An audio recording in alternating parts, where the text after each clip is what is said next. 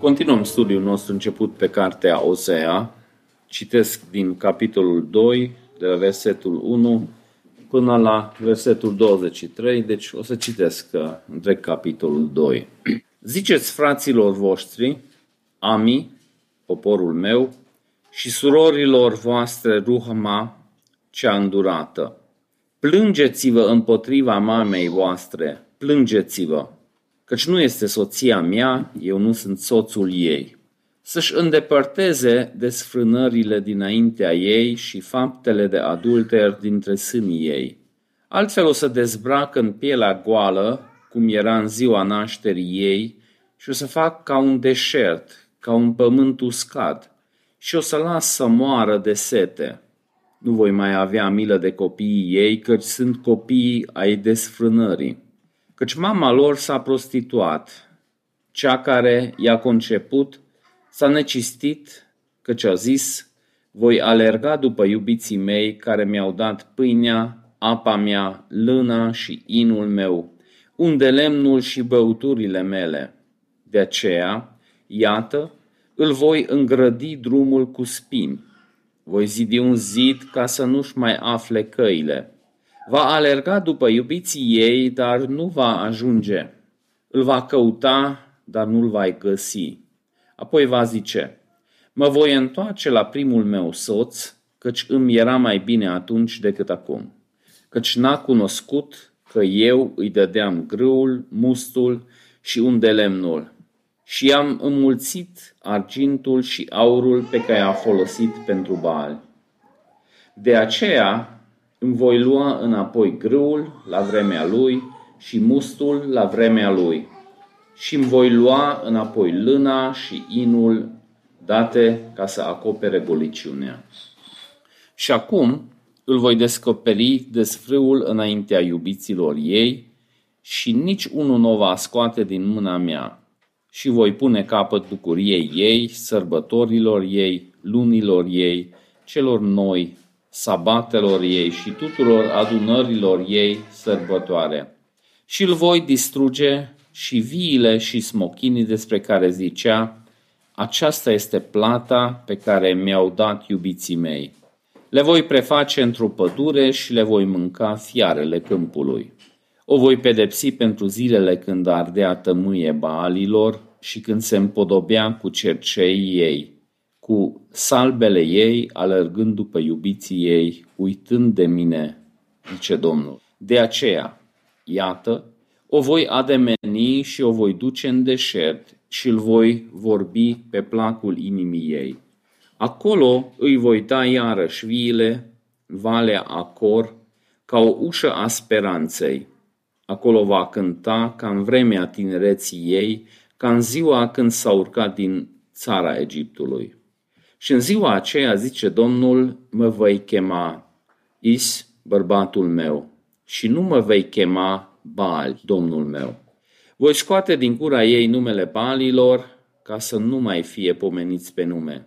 În ziua aceea voi încheia pentru ei un legământ cu fiarele câmpului, cu păsările cerului, cu târătoarele pământului și vor sfărâma din țară arcul, sabia și orice război și voi face să locuiască în siguranță. Te voi legădni cu mine pentru totdeauna, dar te voi logodi cu mine în dreptate și în judecată, în dragoste și milă. Și te vei logodi cu mine în credincioșie. Atunci veți cunoaște pe Domnul. Și în ziua aceea voi asculta, zice Domnul, voi răspunde cerurilor și ele vor răspunde pământului. Și pământul va răspunde grâului și mustului și undelemnului și acestea vor răspunde lui Israel. Și îl voi sădi pe lor uhma pentru mine în țară și mă voi îndura de cea fără îndurare. Și voi zice lui Lo Ami, tu ești poporul meu, și el va răspunde, Dumnezeul meu. Citesc cuvântul lui Dumnezeu din 1 Petru, capitolul 4, versetele 17 și 18. Deci 1 Petru 4, 17 și 18. Pentru că este vremea ca judecata să înceapă de la casa lui Dumnezeu. Și dacă începe cu noi, care va fi sfârșitul celor care nu ascultă de Evanghelia lui Dumnezeu. Și dacă cel drept este mântuit cu greu, ce se va întâmpla cu cel nelegiuit și cu cel păcătos? Și pentru că este vremea ca judecata să înceapă de la casa lui Dumnezeu. Și dacă începe cu noi, care va fi sfârșitul celor care nu ascultă de Evanghelia lui Dumnezeu? Și dacă cel drept este mântuit cu greu, ce se va face cu cel nelegiuit și cu cel păcătos? Cu vreo 10-15 ani în urmă, călătorind cu mașina, ascultam radioul și am dat de o emisiune care mi-a venit în minte acum, timp ce mă pregăteam pentru această predică. În acea vreme se purtau farsele și la radio și la televizor. Nu știu dacă se mai poartă, că nu mă mai uit și nu prea mai ascult radioul, dar țin minte că în vremea aceea erau foarte multe farse în radio, la televiziune și acea emisiune la care uh, vreau să fac referire, tot era din gama respectivă. Cei de la radio au sunat un tânăr și le-au spus acestui tânăr că suntem de la firma XY, ceva nume foarte fancy, și facem un studiu și din cauza asta, dacă aveți câteva minute, dacă ați putea să răspundeți anonim la câteva întrebări și spunea persoana respectivă că chiar conduce și are headset, deci poate să vorbească. Și am întrebat câteva lucruri generale, ce vârstă are, Uh, am întrebat dacă are prietenă sau nu are și chiar avea prietenă și au zis că foarte bine, chiar corespunde uh, acelui categorii cu care ei vor să facă sondajul, pentru că sondajul este despre fidelitate.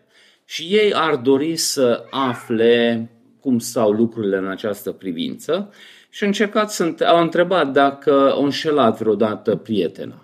Și tânărul ăsta au crezut că dacă e anonim, atunci de ce să nu recunoască, a început să povestească diferite cazuri. Și ăștia de la radio au mai pus puțin uh, paie pe foc și tânărul ăsta s-a oprins, se simțea în elementul lui și tot povestea detalii și altă situație. Deci când cineva se entuziasmează și după aia și mai tare și mai tare, deci tot dădea exemple, spunea că el e șofer, și câte posibilități are și povestea una și alta. Și nu, după ce tânărul a început să epuizeze uh, cuceririle lui, atunci uh, cel care o sunat de la radio a zis că, domnule, adevărul este că dumneavoastră sunteți live la radio și avem alături de noi pe prietena dumneavoastră Ludmila care ne-a rugat să vă sunăm și atunci așa s-a oprit uh, aerul, cred că și frecvența de transmisie s-a oprit pe o vreme și atunci a început fata. Și puteți imagina ce a ieșit din gura ei, mai mult decât dintr-un vulcan, și a început să facă de toate, deci aproape că vedeam cât de roșu sau vânătă fata la față, dar și băiatul cum se înroșește, era la radio, nu vedeam, dar din tonul lor se putea imagina. Și le-au făcut de toate fata cum trebuia să fie făcut băiatul, pentru că el lustruia uh, trofeele și punea pe perete, deci chiar se lăuda cu tot ce făcuse. Și la un punct fata probabil a rămas fără aer sau fără cuvinte și s-a oprit puțin. Și ce credeți? Ce a spus băiatul? Instinctual am crede că zice că, draga mea, te rog, iartă-mă, am greșit, vorbim când dacă ajung acasă sau nu, ceva de genul ăsta, măcar puțină umilință. Dar nu, a spus tânărul respectiv că, draga mea, să nu înțelegi greșit, să nu cumva să crezi că eu nu te iubesc pe tine, eu te iubesc, eu vreau să stau cu tine și să nu cumva să înțelegi greșit. Păi aici nu era nimic de înțeles greșit, că totul era clar, dar tânărul nostru cumva încerca să mai scoată ceva Uh, glorie și din această situație și mi-a venit în minte acest eveniment timp ce citeam uh, capitolul 2, pentru că capitolul 2 la fel arată o situație care este cum este în ochii lui Dumnezeu, dar soția lui Osea vede total diferit lucrurile. Deci este o prăpastie foarte mare. Deci situația este foarte gravă, dar soția lui Osea și Israelul, pe cine exemplifică soția lui Osea, nu vede. Și asta ar fi primul punct ce aș dori să subliniez, că păcatul produce o confuzie în gândirea omului, în felul în care omul vede lucrurile și deteriorează viziunea păcătosului.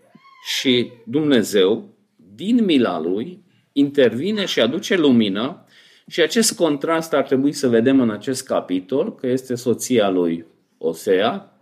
Ea are o părere despre ea și despre situație, cum și Israel are o părere despre situația lui, dar Dumnezeu vede altfel lucrurile și atunci pornește o dispută, că Dumnezeu spune argumentele lui, partea cealaltă spune argumentele lui și atunci sunt argumente. Deci vedem această confuzie și vedem Dumnezeu cum încearcă să aducă lumină acolo și cumva asta e ideea generală a capitolului. Această confuzie creată de păcat putem vedea deja și la Adam și Eva. Deci din stat, cum păcatul intervine, vine în lume, din punctul respectiv, oamenii încep să vadă starea lor într-un mod distorsionat. Pentru că ce fac primul lucru? Vor să se ascunde din fața lui Dumnezeu. Deci, din fața lui Dumnezeu, cine este atot prezent, atot știutor, ei încearcă să se ascundă. Deci ca și cum Dumnezeu ar fi problema și nu păcatul. Deci păcatul era problema și trebuia adus în fața lui Dumnezeu, uite Doamne ce am făcut noi, nu mai știm ce, care este soluția, îndură-te de noi, dă-ne ceva soluție că noi, noi nu știm. Deci nu numai că se uită la Dumnezeu ca și cum Dumnezeu ar fi problema, începe să, cu acuzațiile, să arunce pisica moartă în curtea celuilalt, în loc să se umilească, să asume situația.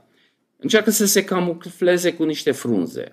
Deci frunzele, deci putem imagina cam cât ține o frunză, cât de, de repede trebuie să înlocuiești sau, să nu știu, în fața soției, până atunci erau goi. Deci nu problema lor principală nu era goliciunea fizică. Dar au simțit în, în sufletul lor ceva nu în regulă și atunci vederea lor, gândirea lor a început să se distrugă și din cauza asta au văzut niște probleme care de fapt nu erau probleme reale, au venit cu niște soluții, dar nu erau soluții reale, pentru că altundeva era problema și altceva era soluția. Și de atunci încoace, omenirea au produs miliarde și miliarde de exemple unde putem vedea că gândirea omului cât de tare e distorsionată din cauza păcatului. Și tânărul din exemplul de la radio spunea că el iubește prietena. Nu știu dacă, dacă s-ar fi gândit puțin el să mediteze, chiar, chiar scoți cuvintele astea pe gura ta, de ce înțelegi prin asta? Dar un exemplu care ilustrează că oamenii au o părere despre lucruri care e foarte diferit de felul în care Dumnezeu vede lucrurile și din cauza asta Dumnezeu trebuie să vină cu lumina Lui în viețile noastre, cu cuvântul Lui, cu Duhul Lui și cu alte unelte ce vedem aici în capitol, ca să aducă lumină și să corecteze lucrurile. E foarte trist că și în Apocalipsa bisericile enumerate acolo au o părere despre starea lor și Dumnezeu are o părere destul de diferită. Și în special în capitolul 3, 17, 19 vedem contrastul ăsta cel mai puternic subliniat. Tu zici, sunt bogat, am adunat avere, n-am nevoie de nimic.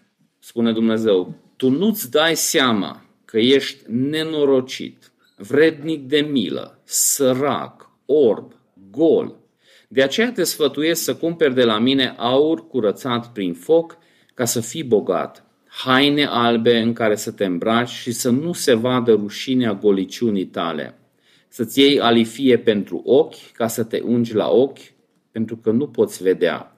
Eu îl mustru și îl disciplinez pe care îl iubesc. Deci, dragostea confruntatoare a lui Dumnezeu. Laura ne întreabă de obicei care este titlul predicii și asta e titlul predicii, dragostea lui Dumnezeu care ne confruntă în starea noastră de păcat. Dumnezeu vine și trage atenția noastră asupra consecințelor care păcatul o produs în viața noastră. Dar păcatul din start e o minciune, cum și diavolul, chiar subliniază Isus în Evanghelii, că el este mincinos de la început. Deci el a inventat minciunea și de fiecare dată când vinde ceva produs, ne minte. Totdeauna promite că o să soluționeze ceva problemă pe care Dumnezeu nu a vrut să soluționeze, încearcă să stârnească încredere spre El și să dezmembreze încrederea în Dumnezeu. Uite că dacă Dumnezeu te-a rubi, ți-ar fi dat asta și ăla ți-ar fi dat. De când te rogi pentru ăla? Și uite că Dumnezeu nu a făcut nimic. No, hai la mine că căile lui Dumnezeu și așa nu duc niciunde. Uite, nu ați găsit soluția pe căile lui Dumnezeu de când căutați. Hai la mine că am o scurtătură, ca în călătoria pelerinului lui John Bunyan. Este o scurtătură. După aia, cei care ați citit cartea știți ce produce scurtătura, dar asta e oferta.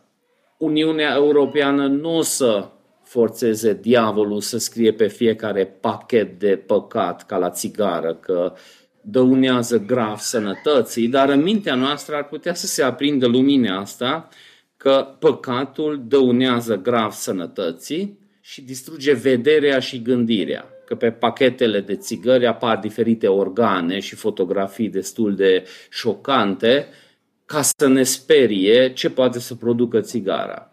Dar și păcatul distruge felul în care omul gândește și felul în care vede lucrurile și cu cât stai mai mult în păcat, cu atât ai mai distorsionat. Și nu înțelegi de ce nu te înțeleg oamenii, de ce nu te înțelege lui Dumnezeu, unde, unde e acea prăpastie, ceva nu bate, deci încerci să pui puzzle-urile și nu prea se corespunde. Și capitolul citit din Osea arată multe exemple pentru a ilustra această confuzie, pentru că femeia, soția lui Osea, și poporul care este ilustrat prin această femeie au anumite păreri despre lucruri și Dumnezeu zice că lucrurile stau total diferit.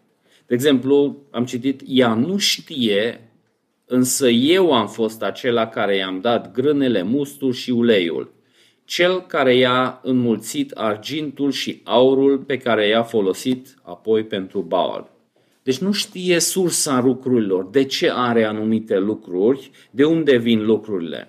Și noi, așa din start, uh, nu ne asociem cu uh, idolatria genul ăsta bal și o statuie urâtă, dar am văzut săptămâna trecută că idolatria nu acolo începe și se termine că facem o statuie urâtă și ne aplecăm în fața lui, ci orice în viața noastră este în stare să ne convingă să facem ceva contrar voii lui Dumnezeu, ne este idol.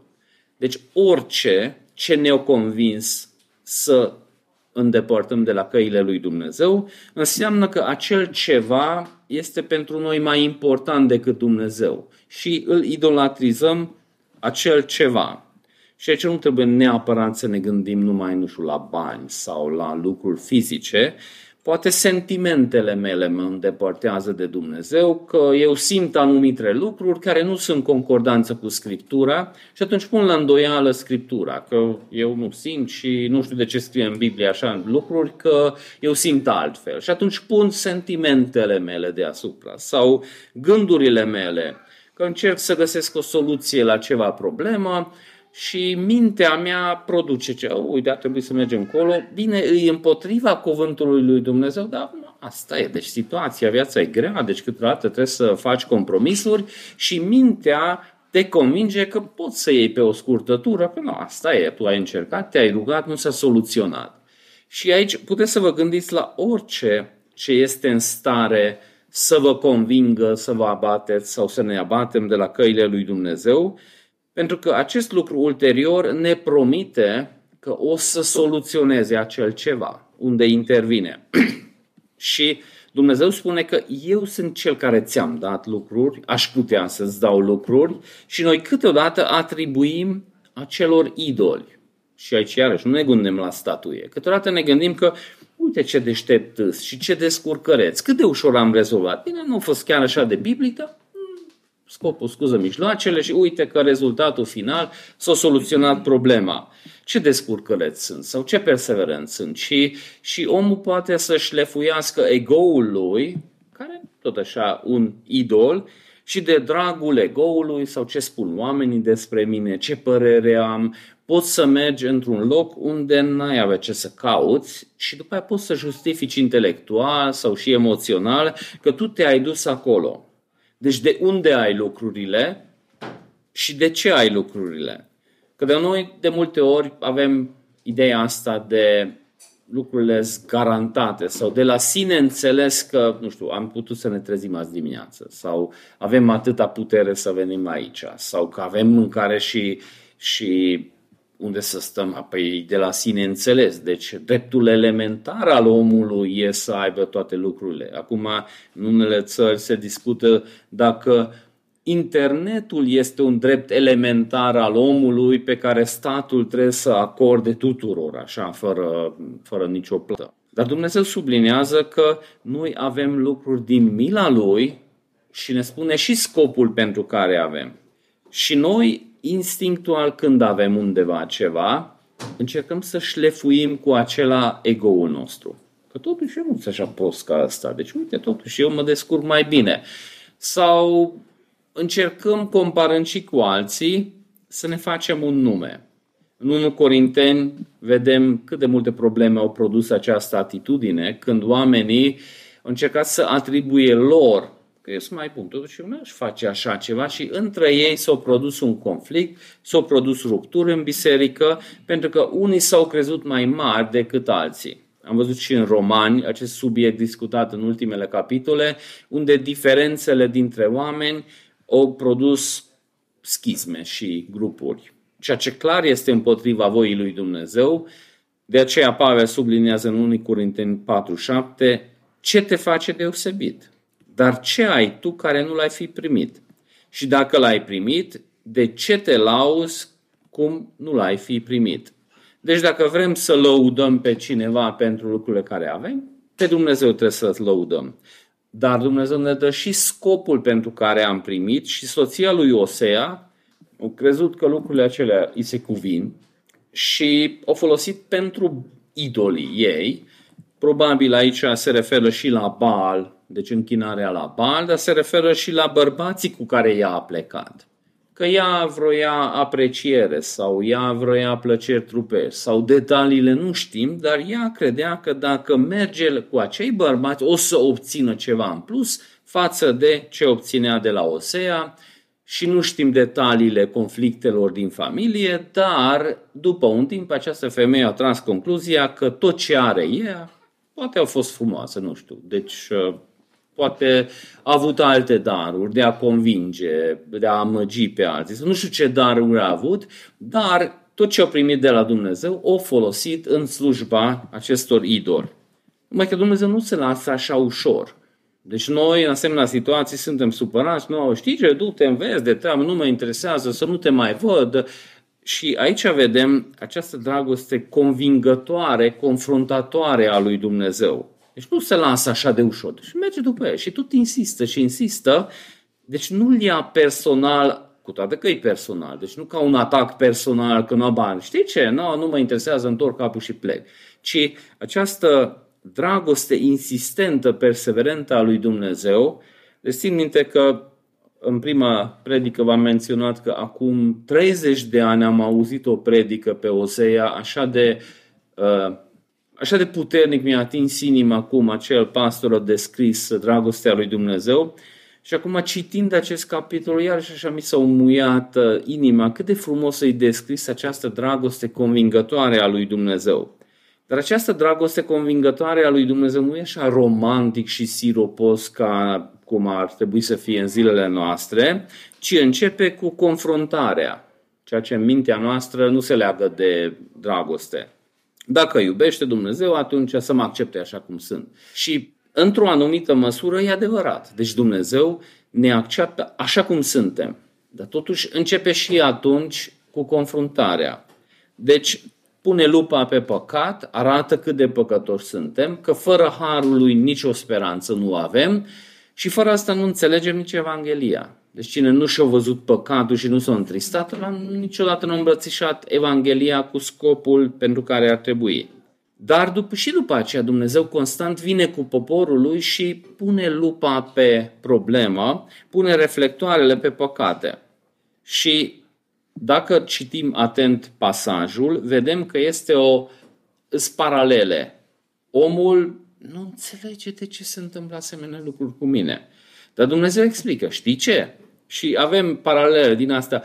De aceea, din cauza asta, căci tu, deci din cauza asta s-a întâmplat acel lucru și în capitolul respectiv sunt mai multe paralele și alea sunt legate cu din cauza de aceea căci tu ai făcut, s-a întâmplat acest lucru și întreg capitolul are multe paralele din asta și vedem cum dragostea convingătoare merge după această femeie, merge după Israel, vine după noi și cum încearcă să strângă șurubul după fiecare pas.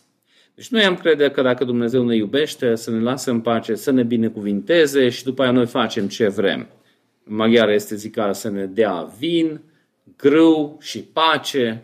După aia noi ne descurcăm ce facem cu ele. Dar Dumnezeu zice că e problemă că noi mergem cu toate astea la Baal și atunci asta are anumite consecințe.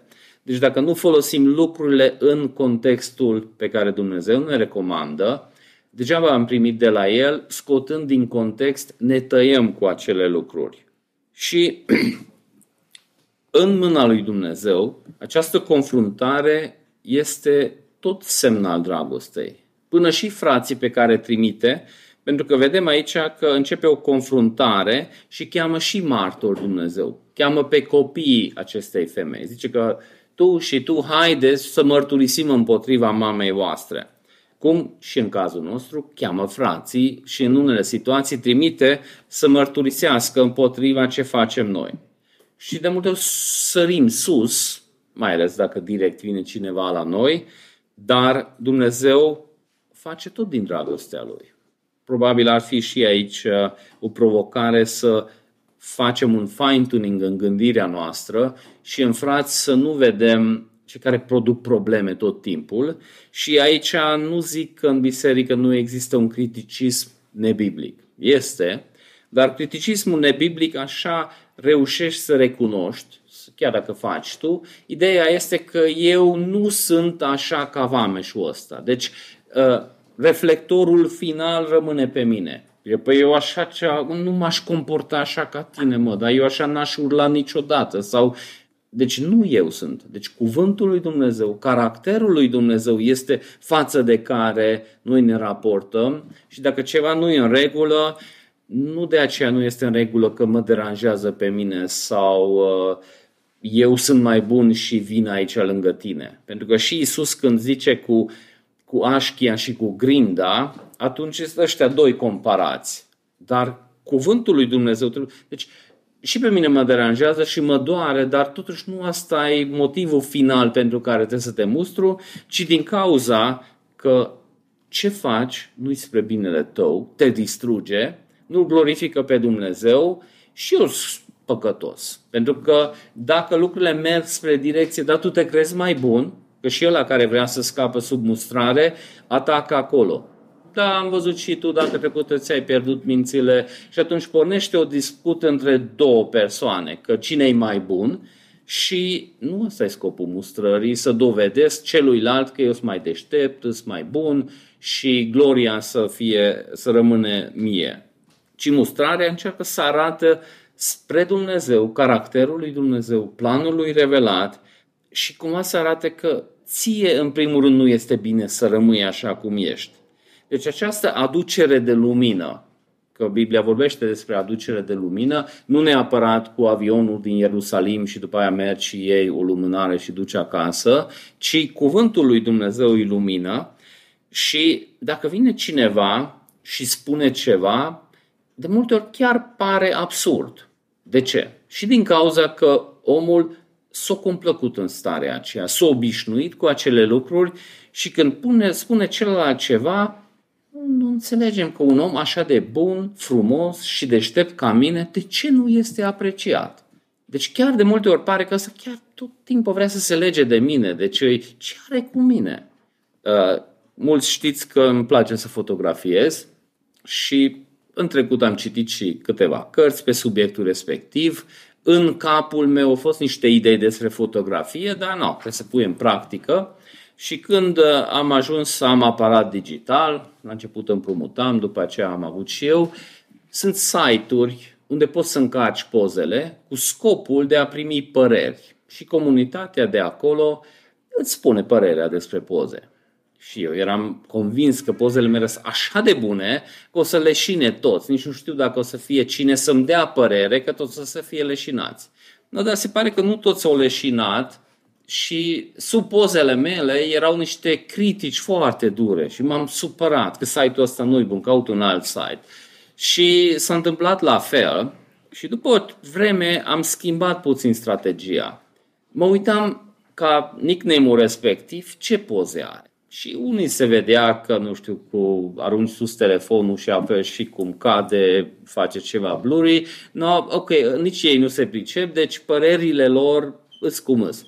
Dar la unii vedeam că au niște poze ca din cataloage și ei îmi spuneau niște lucruri care nu înțelegeam.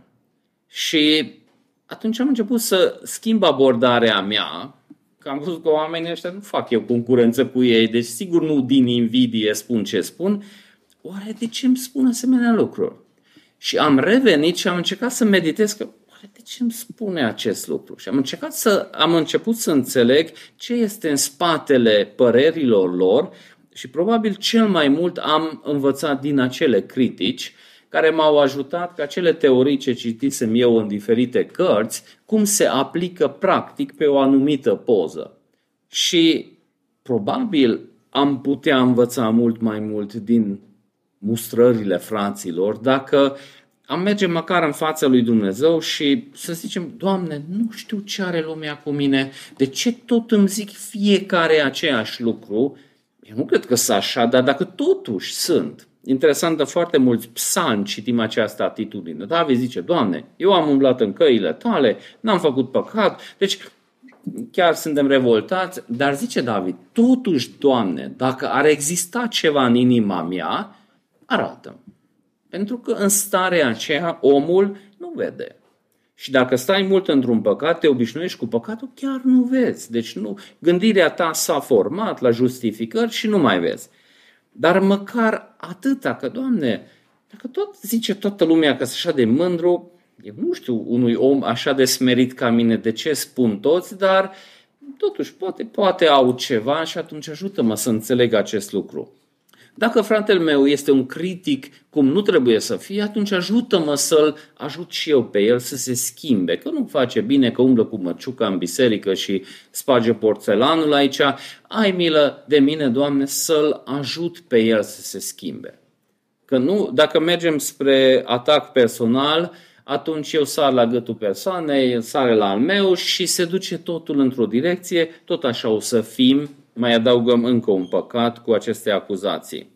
Deci Dumnezeu vine după noi, pune reflectorul și vă reamintesc că aici este o, această imagine de infidelitate, că relația lui Hosea cu soția lui exemplifică relația lui Dumnezeu cu poporul lui și poporul lui Dumnezeu a fost infidel și atunci Dumnezeu în dragostea lui vine și începe să arate starea deci, hai să arăt goliciunea ta, așa cum că omul încearcă repede cu niște frunze de smoking sau ce găsește, repede să ascunde, să mascheze, să redenumească lucrurile și atunci uh, Dumnezeu pornește un proces de iluminare. Dar asta e neplăcut.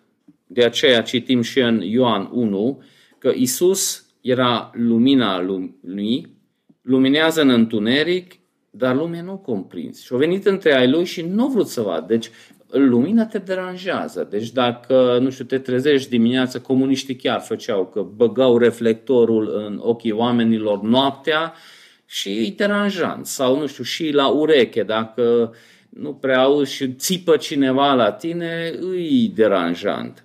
Și omul din instinct nu primește. Deci asta a fost problema lui Isus cu evrei, că el a adus o lumină și nu a vrut să audă și nu a vrut să vadă și atunci au rămas în negarea și în minciunea lui. Dar Dumnezeu mustră, mustră cu conștiința, mustră cu cuvântul și după aia chemă și martori. Zice, haideți, Ami și Ruhama, ăștia sunt numele copiilor, haideți, acuzați mama voastră, acuzați, spune GBV, sau Cornilescu spune, mustrați pe mama voastră, mustrați-o, sau TBS-ul spune, plângeți împotriva. Uh, și diferite traduceri aduc diferite cuvinte, dar ideea asta e că să împreună să încercăm să convingem în privința acelor lucruri, că nu vrea să audă. Deci au închis ochii, au pus degetele în urechi și nu zice că nu aud, nu văd, deci nu știu care e problema. Și atunci haideți să punem un efort împreună să-l convingem. Nu vede că îi orb, nu aude că e surd. Deci are nevoie de o intervenție mai profundă. Noi, romantic, credem că mustrarea în biserică așa ar trebui să întreb, întâmple că eu merg la fratele, spun, începe să plângă, sare în gâtul meu, ne rugăm, slăvim pe Dumnezeu și se pocăiește. Dar nu știu dacă voi ați avut din astea, dar eu nu prea am avut din astea. Deci persoana respectivă nu se lasă așa de ușor convins, că e convins că ce face e bine. Și atunci trebuie multă, multă înțelepciune și Trip în cartea Unelte în mâna răscumpărătorului, sublinează ideea asta că oamenii au o problemă, au și o idee ce-i cauza problemei, dar de obicei sunt greșiți, că dacă ar vedea bine cauza, ar găsi mult mai ușor soluțiile, dar oamenii care se scufundă în probleme pe termen lung, de obicei văd starea lor într-un mod distorsionat și este o artă să ajuți oamenii să vadă starea lor și tripare chiar două capitole, cum să pui întrebări potrivite să stârnești gândirea. Pentru că Iisus spunea foarte multe întrebări, nu că nu știa, Iisus știa ce e în inima omului, ce gânduri are, dar punând întrebări, stârnea, provoca pe oameni să gândească, să, să dea explicații. Deci probabil și tânărul de la radio ar fi meritat să îi se pune câteva întrebări bune. Deci cum definești tu dragostea? Sau ai putea să ne explici, să ne ajuți să înțelegem cum îi dragoste tot ce faci tu cu prietena ta? Sau, deci asta e o artă să, să convingi pe celălalt. Și asta nu e ușor pentru că omul încearcă să ascundă păcatul, încearcă să acuză pe celălalt și nu vrea să accepte. Deci Țineți minte cartea Autoconfruntarea care am citit la întâlnirea de bărbați și acela asta ar încerca să sublinieze cum poți, în primul rând, pe tine să aplici. Dar în starea asta oamenii deja sunt mai departe, deja nu se mai autoconfruntă că s-au scufundat de tot. Au nevoie de confruntare din exterior și acea încercare de convingere, după care mă duc acasă și mă rog disperat ca Duhul lui Dumnezeu să pună ceva acolo, să crească sămânța ce am spus eu, pentru că nu e numai o argumentare intelectuală. Că eu spun niște argumente șahmat intelectual și el intelectual șahmat, Oamenii când întăresc conștiința, ei știu de la început care e lucrul bun. Dar după aia tot aduc argumente și explicații și după aia scorupți deja în gândirea lor, deja în dorințele lor și atunci totul așa confuz să nici nu așteptăm că mergem acolo, spunem două cuvinte și totul se pocăiește și mergem în cer. Deci, de obicei este o încercare mai grea. Mi-a venit în minte în taberele de copii am avut o grămadă de investigații, că, nu știu, vine un copil urlând că, domnule Atila, m-a împins uh, Ioni. Și când mergi la Ioni, nu e adevărat că o scuipat și, și m-a lovit cu piciorul și și câteodată chiar erau destul de juliți sau, nu știu, haine rupte, se vedea că nu era numai o șlefuire ușoară și atunci de multe ori pornea o, o investigație complexă. Deci chemam toți martorii, stăteam într-o cameră și uh, acuzatul numărul 1 să intre și spune povestea cum ai văzut tu. Bine, atunci ieși afară. Atunci intră acuzatul 2 nu spune cum ai văzut, după aia este ăștia, ascultam pe martor ce s-a întâmplat, cum s-a întâmplat. Atunci am adus pe amândoi să fie confruntați și, și de multe ori nu aflam ce s-a întâmplat, că era așa de complicat, ca și cum persoane diferite ne-ar povesti povestioare diferite. Sau țin minte o altă situație, am cumpărat o minge nouă și am rugat pe copii să aibă grijă că abia am cumpărat și până la sfârșitul treabărei ar trebui să țină mingea. Am luat chiar unul mai scump, să fie chiar și să spart în, în prima zi. Și nu, iarăși investigația, ce s-a întâmplat, cum s-a întâmplat și nu, toate căile mergeau spre un copil. Și nu, s-a strâns uh, numai pe el, deci s-a întâmplat ceva în prezența el și mingea era, făceau ceva și el nu a făcut nimic, bineînțeles, dar uh, și nu, dar totuși explică cum, dacă tu nu ai făcut nimic, păi mingile se mai sparg așa și câtă fizică știa, încerca să ne explice că încălzirea și se dilată și căldura și explodează și, și au văzut că nu, cunoștințele lui poate ne poate duce în pădure să ne mai aburească și o prins elan și ne explica cu fizica și atunci țin minte pe săracul sau nu săracul, nu știu, dar am pus cu o minge să stea, să fie foarte atent și în, când explodează să fugă repede mie și să raporteze mie cum s-a întâmplat evenimentul. Sau dacă între timp îi vine minte altă explicație, poate să vină și mai repede, Săracul copii tot restul zilei, cred că s-a fost pe la 11 și până seara au stat acolo inspectând mingea, dar nu s-a mai întâmplat nimic cu cealaltă minge. Dar nu e așa de ușor să convingi pe oameni legat de ce au făcut, pentru că oamenii, oamenii deja s-au luptat cu conștiința lor și s-au luptat cu cuvântul și cumva au stins Duhul, că de multe ori nu știm ce înseamnă nu stingeți Duhul. Stingerea Duhului înseamnă că din cuvânt știm ceva, conștiința ne amintește, știți, când vrei să faci ceva și înăuntru, uh, mm, mm, și atunci vii stingi Duhul, deci e gata, nu, nu spuneți nimic și omul fuge spre păcat și atunci câteodată are nevoie de martori și acești martori sunt cei care ne mustră. Dacă apelează la cuvântul lui Dumnezeu, nu că mai rănici nu-mi place cum te comporți sau nu ăla. Deci față de cuvântul lui Dumnezeu, cum te comporți, nu este în concordanță, nu glorifică pe Dumnezeu, nu reflectă imaginea lui, nu-i spre binele tău, nu-i spre binele nostru și cumva Dumnezeu să fie sistemul de referință. Dar după aia, de multe ori trebuie să lași acolo și să te mai rogi ca Dumnezeu să facă, să crească acel sămânță. Și trăim în niște vremuri când oamenii sunt obișnuiți cu ideea asta că toată lumea face ce vrea și asta e libertatea și fericirea și nici nu știm dacă Dumnezeu de ce nu face ce vrem noi că să fim fericiți, din instinct oamenii ar aprecia și dragostea lui Dumnezeu numai dacă s-ar întâmpla totdeauna lucrurile cum eu vreau și să fiu emoțional, împlinit și intelectual, să înțeleg totul și de multe nu înțelegem. De multe ori vin oameni la mine și întreabă, no, de ce a făcut Dumnezeu asta cu mine dacă mă iubește? Și nu știu, chiar de multe ori nu știu. La început știam totul și atunci explicam, mai bine nu făceam. Deci că chiar nu știu de ce se întâmplă și nici eu nu înțeleg situația. Și emoțional nu e împlinitor. Că dacă Dumnezeu mă iubește, de ce să mă simt așa prost? Câteodată poate se vede, dar câteodată nu se vede. Dar ideea asta în lumea noastră că noi trebuie să înțelegem totul, trebuie să simțim bine totul și dacă e păcătos, scopul final e să ne simțim bine. Mănâncă o travă, o să moară, Păi, dacă se simte fericit mâncând o travă, nu, totuși ce să zicem, noi îl iubim, dacă e dependent de o travă, e... Mm, deci nu mai suntem așa de hotărâți.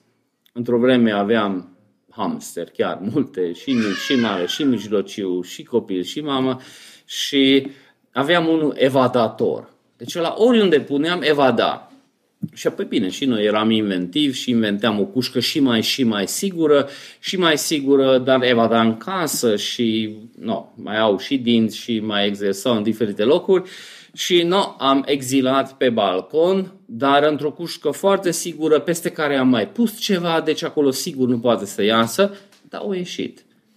Și în libertatea lui de exprimare, o căzut de pe balcon și într-o dimineață am găsit decedat acolo, în mijlocul curții. Și chiar a venit o familie la noi în vizită cu o adolescentă rebelă care era bine școlită de pe Facebook cu toate ideile moderne și nu am zis, uite ce s-a întâmplat, că să tot evadau, că și fata așa a transfigurat, măcar a murit fericit, făcând ce a fost pe inima lui, apreciind libertatea. Deci o ținut apropo o prelegere de înmormântare pentru hamsterul nostru, dar de multe ori și în biserică asta ideea. Deci, dacă facem ce vrem și cum vrem, mm, nu-i biblic, dar totuși ăsta e scopul uh, summum bonum, e binele suprem, ca noi să ne simțim bine.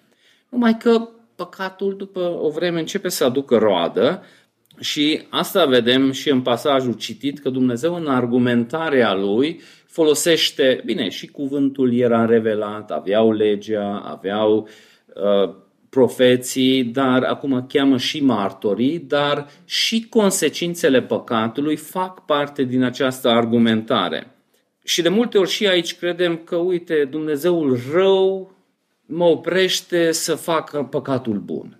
Deci ca și cum păcatul ar fi în sine bun, dar Dumnezeu nici nu știu de ce motivație, e așa de egoist că numai acolo vrea să ne țină și uite câte alte opțiuni sunt. Chiar cineva apropiat îmi zicea că tot ce este bun și plăcut în viață Dumnezeu a interzis. De ce viață e ăla că Dumnezeu ți-a tot ce este plăcut? Numai că adevărul este că Dumnezeu este bun și despre lucrurile care El spune că sunt rele, chiar sunt rele, nu ne produc niciun beneficiu. Și dacă facem acele lucruri, o să vedem și din rezultat, dar nu din cauza că lucrurile în sine ar fi bune. Și vine Dumnezeul rău și împrăștie ceva neplăcere acolo, ci acele lucruri chiar nu sunt bune, nu sunt benefice. Cum părintele care nu lasă copilul să bage în priză un cui, nu vrea să scutească copilul de ceva experiență excepțional de bună. E experiență excepțională, dar nu bună. Și lucrurile rele chiar sunt rele și Dumnezeu când permite că semenând lucruri rele, să se cerăm lucruri rele, și asta spre binele nostru face, chiar dacă noi de multe ori credem că m-a bătut Dumnezeu, bine, am făcut și eu anumite lucruri, dar nu trebuie să dai totuși așa tare la un om așa de nu, suntem noi țărână și ar trebui să fie mai înțelegător Dumnezeu. Dar Dumnezeu tot din dragostea Lui ține acest mecanism, pentru că dacă ar permite să se răspândească răul, fără să aibă vreo consecință, atunci putem imagina ce ar fi în lumea asta. Deci avem autoritățile care cât de cât fac treaba și contribuie să constrângă păcatul. Faptul că păcatul are consecințe tot constrânge într-o oarecare măsură și chiar dacă societatea încurajează imoralitatea, totuși trage niște linii că totuși ai grijă cum ești imoral, că ar putea să aibă anumite consecințe. Ei încearcă să jongleze, să escap de consecințe. Dumnezeu spune că unele lucruri sunt rele și evite acele lucruri. Și Dumnezeu merge și mai departe. Zice că voi îngrădi căile tale cu spini, voi împrejmui cu ziduri ca să nu mai poate găsi cărările. Deci Dumnezeu câteodată pune obstacole în toate direcțiile și ne oprește. Când uh, nu ne ies lucrurile, avem planuri, avem idei și tot mergem și presăm și nu ne iese și nu ne iese, nu ne iese. Suntem și mai frustrați și supărați față de Dumnezeu și Dumnezeu punând obstacole câteodată ne oprește în niște pericole. Probabil țineți unii minte pe acel tânăr despre care am spus, care avea această obsesie să aibă mașini de sport de 5-600 de cai putere. Și Dumnezeu a pus piedici de multe ori. Au făcut praf mașină, au făcut praf cealaltă mașină. Când au vrut să cumpere mașina a treia, niște samsari au luat toți banii lui și el nu s-a ales nici cu mașină, nici cu bani.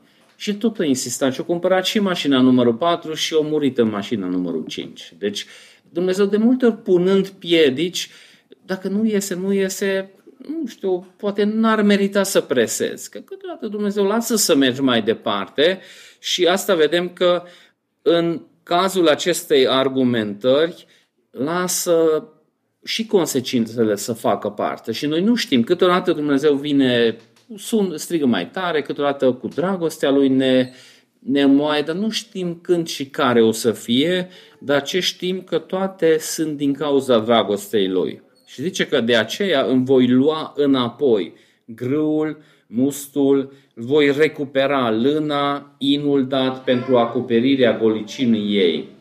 Voi pusti viile, smochinul, despre care zicea, acesta este plata dată de amanții mei. Voi face din ele un hăț și vietățile câmpului le vor devora. Deci Dumnezeu începe să ia înapoi, nu numai căile nu-i mai ies, începe să nu mai aibă nici chestii elementare. Deci începe să fie, poate acolo erau planuri de a merge în concediu și a face lucruri și pune ziduri, dar aici deja începe să vină nu mai ai pâine sau nu mai ai ulei sau alea elementare nu mai aibă și încă tot nu se trezește.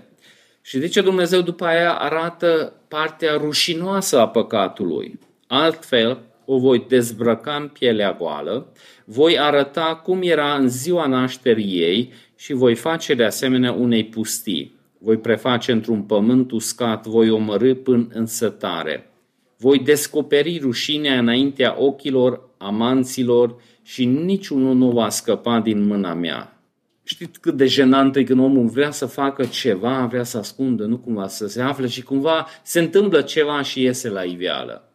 Uh, poate unii dintre voi ați uh, ținut minte în timpul COVID-ului, a fost un caz, uh, guvernul maghiar, conservativ, trimite diferiți oameni la Bruxelles.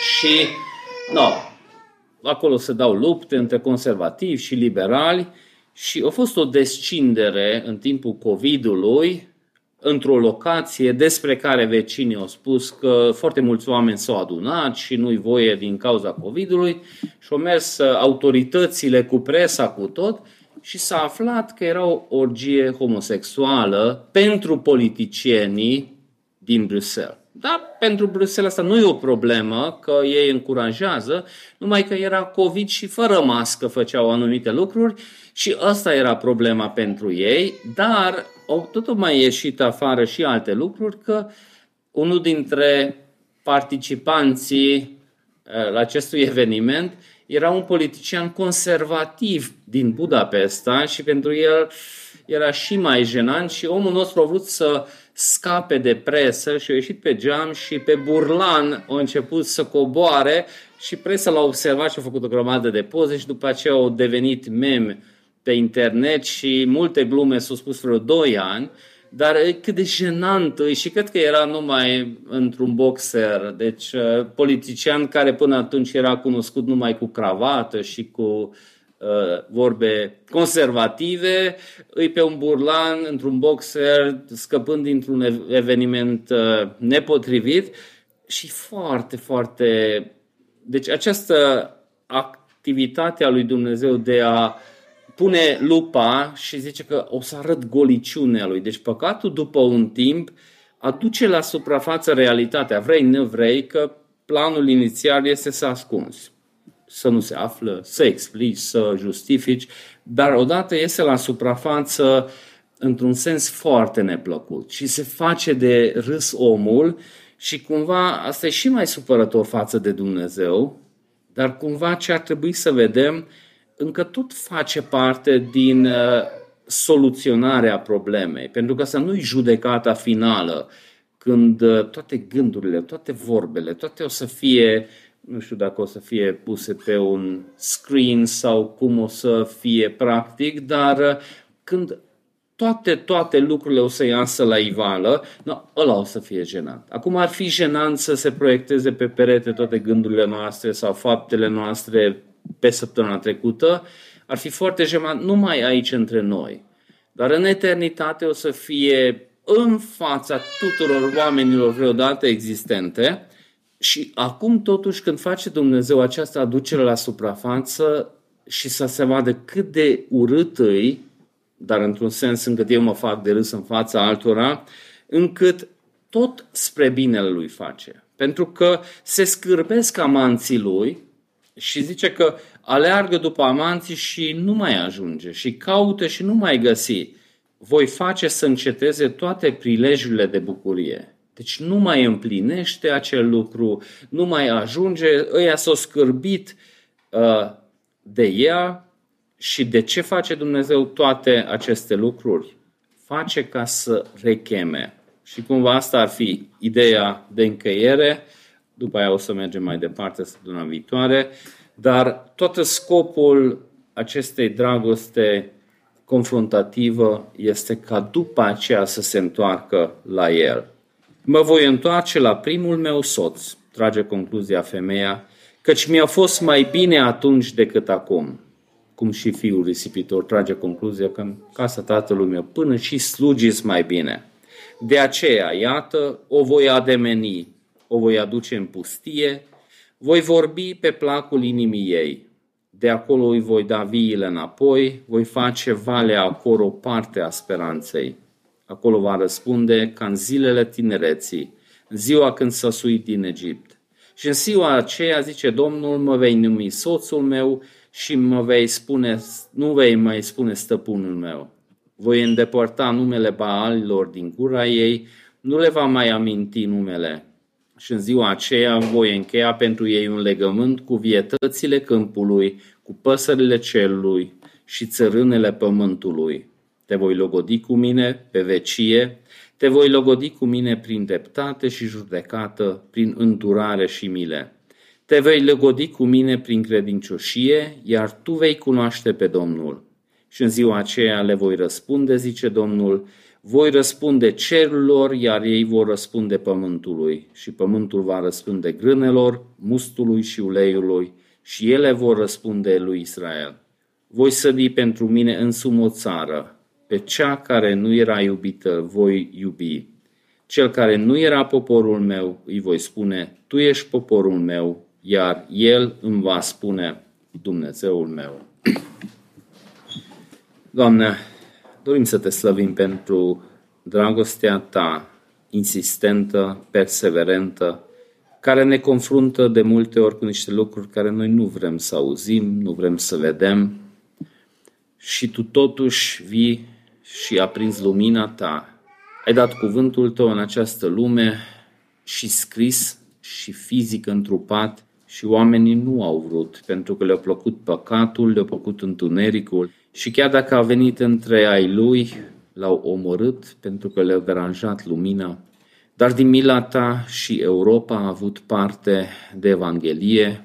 Deja și Apostolul Pavel a ajuns că Evanghelia ta pe meleagurile europene și în timpul reformei o strălucit lumina ta într-un mod special, cu multe alte părți ale lumii n-au experimentat și totuși astăzi experimentăm o ură, un dispreț așa de mare față de cuvântul tău, față de Evanghelia ta, oameni care în continuare beneficiază de binecuvântările adevărului, de bunăstarea care avem în Europa, atribuie aceste lucruri balilor. Ei sunt de părere că nu de la tine am primit, nu din cauza adevărului și binecuvântării tale, ci din alte motivații. Și sunt convins, Doamne, că Tu vei retrage binecuvântările și Tu o să arăți ca consecințele păcatului și îndepărtării să se vadă într-un mod mai amar. Doamne, asta vedem și am văzut și în timpul COVID-ului, acum cu prilejul acestui război, vedem din nou și sunt convins că o să vină alte evenimente care o să sublinieze acele lucruri și cum în trecut ai adus alte națiuni cu alte gândiri, cu alte morale, vedem și în ziua de azi că vin tot mai mulți oameni din alte culturi și nu cultura în sine este problema, ci faptul că ei vin cu alte valori și vor beneficiile ce avem aici, dar nu neapărat se conformează cu principiile care stau în spatele acestor beneficii. Doamne, îți mulțumim că noi putem să știm că nici asta nu se întâmplă fără voia Ta, ci din potrivă și asta face parte din judecata Ta și din cauza asta ne reamintește de nevoia noastră de căile tale, de adevărul tău. Te rog, îndură-te de noi să putem aplica în viețile noastre, pe scară mică, în biserică, în familie, în viețile noastre personale. Doamne, ajută-ne să învățăm ca mustrarea, fie prin cuvântul Tău, fie prin conștiință, fie prin frați, nu este o dușman, ci din potrivă este o unealtă în mâna Ta. Până și când roadele amare ale păcatului apar și astea tot la tine ne chemă înapoi. Dorim să ne rugăm, Doamne, pentru terminarea acestui război. Dacă e voia Ta, Tu poți să pui capăt și până permiți, te rugăm să te înduri de cei care sunt mai direct implicați, oameni care mor zilnic, cu zecile, cu sutele, sângea care se varsă asupra pământului din cauza căruia Tu blestem pământul. oameni care poartă imaginea ta sunt măcelăriți zilnic din cauza unor orgoli și mândrii. Doamne, îți mulțumim că Tu vezi exact cine este responsabil pentru acest măcel. Tu o să tragi la răspundere la momentul potrivit și aici pe pământ poți să pui capăt când vrei acestui război, dar până atunci poți să folosești spre binele poporului tău. Îți mulțumim că și nenorocirea poate să ne atragă mai aproape de tine. Îți mulțumim că tu poți să folosești spre sfințirea noastră, spre transformarea noastră. Tu poți să folosești spre pocăința oamenilor care nu te cunosc și prin acest război și nenorociri poți să atragi oameni la tine. Te rugăm, Tată Ceresc, să lucrezi și în acele meleaguri, să lucreze în întreaga lume, pentru că sărăcia, scumpirile și toate consecințele privesc întreaga umanitate. Să folosești spre gloria ta aceste evenimente, când îi timpul să pui capăt și îți mulțumim că revenirea Fiului Tău o să fie pună capăt definitiv tuturor nelegiuirilor. Îți mulțumim că în ciuda păcatelor noastre ne iubești, că ne cureți în numele Fiului Tău. Amin.